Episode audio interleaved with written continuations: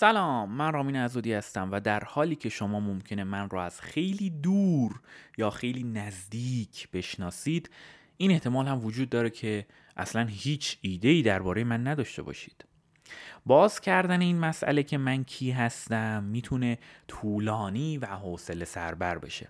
از اینها گذشته جزئیاتی از این قبیل که من کدوم دانشگاه، در چه رشته‌ای، با چه هدفی درس خوندم و الان مشغول چه کاری هستم و اصلاً چه صلاحیتی برای سخنوری در این گونه مسائل ادبی دارم، نه تنها کمکی به شناخت بیشتر شما دوستان از من نمی‌کنه، بلکه به نظرم تخیلتون رو کور می‌کنه و احتمالاً دستگاه قضاوتتون رو فعال. پس بیاین به همین اکتفا کنیم که من رام هستم و صدای من رو از کنارش میشنوید.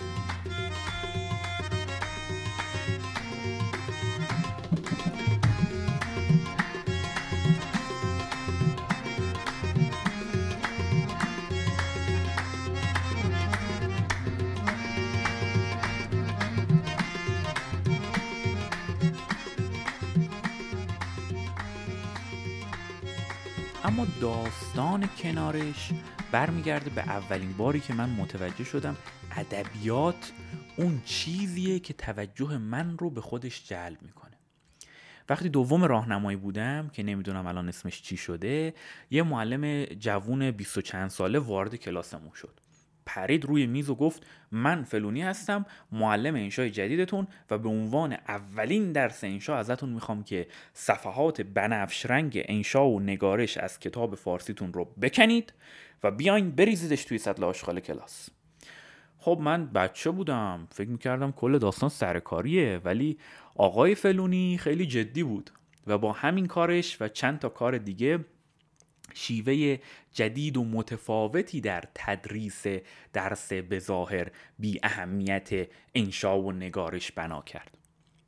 حالا کار نداریم که سالها بعد خودش بهم گفت تحت تاثیر فیلم انجمن شاعران مرده بوده و رابین ویلیامز اصلا اسطوره زندگیشه. چرا کار نداریم؟ چون نتیجه ماجرا گرفتاری روزافزون من در دام عشق به ادبیات بود و همین مهمه. 2-3 سال بعدش یکم بازی ادبیات رو مزه کردم. خلاصه دوم دبیرستان که بازم نمیدونم الان اسم جدیدش چی شده، تصمیم گرفتم برم علوم انسانی بخونم، به عشق ادبیات فارسی.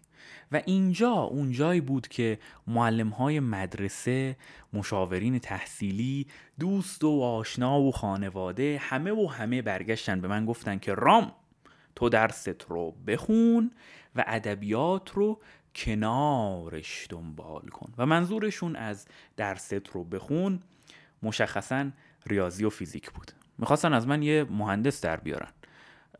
اون موقع هنوز علوم تجربی و پزشکی خیلی مد نشده بود. اما فارغ از مد روز، ایده اصلی این دوستان این بود که مهندسی و پزشکی و حالا با ارفاق وکالت اصل زندگیه و جز اینها باقی امور شامل کنارش میشن.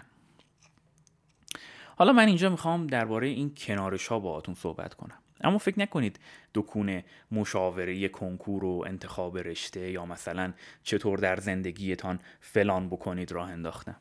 این داستانا به من ربطی نداره. یه بار یه جمله ای از قول حمید نامجوی نویسنده در کتاب دراب مخدوش محسن نامجوی خواننده خوندم که بلافاصله هک شد توی ذهنم و اون جمله این بود: چطور زندگی کردن نتیجه سال هاست نه سؤال ها.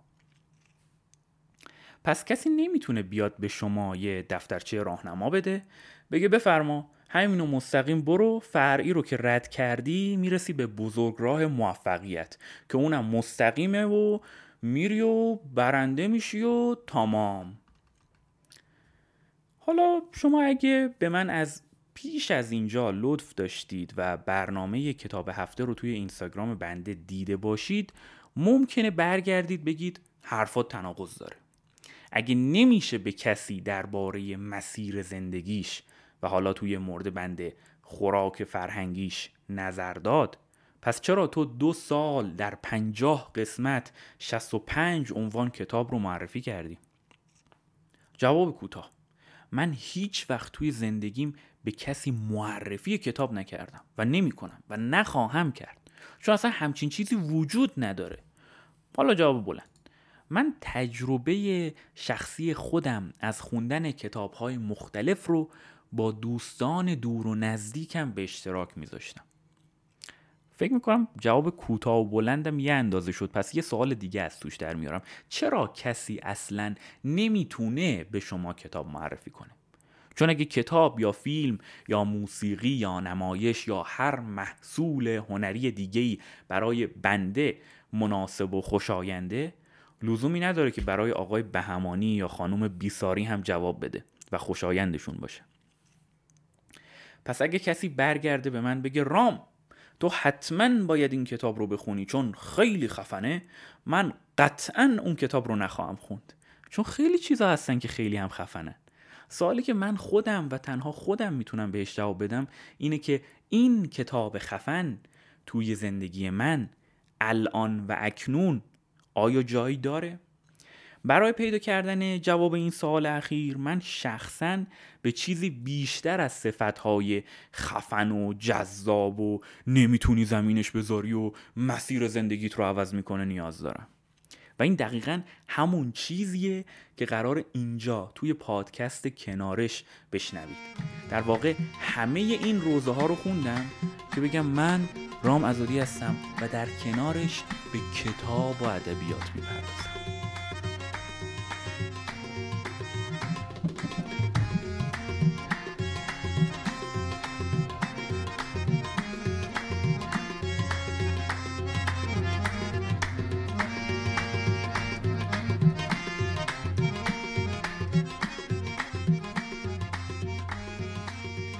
اگه هنوز گوشی دستتون نیومده دیگه من نمیدونم چطوری باید بگم، ولی لب کلام اینه که من اینجا از تجربیات شخصی خودم در دنیای ادبیات صحبت میکنم.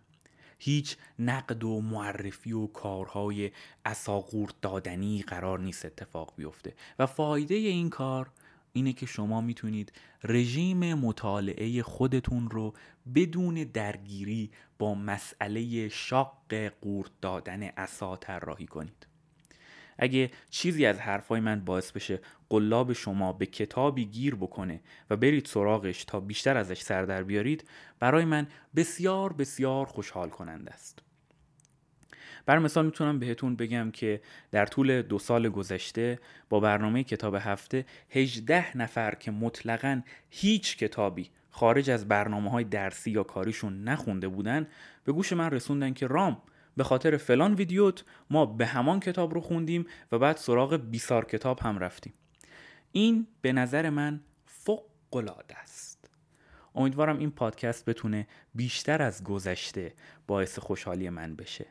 مرسی که به من گوش میکنید و من رو به گوش دیگران هم میرسونید. فراموش نکنید که توسعه پایدار با تغییرات خیلی کوچک ولی پایدار شروع میشه.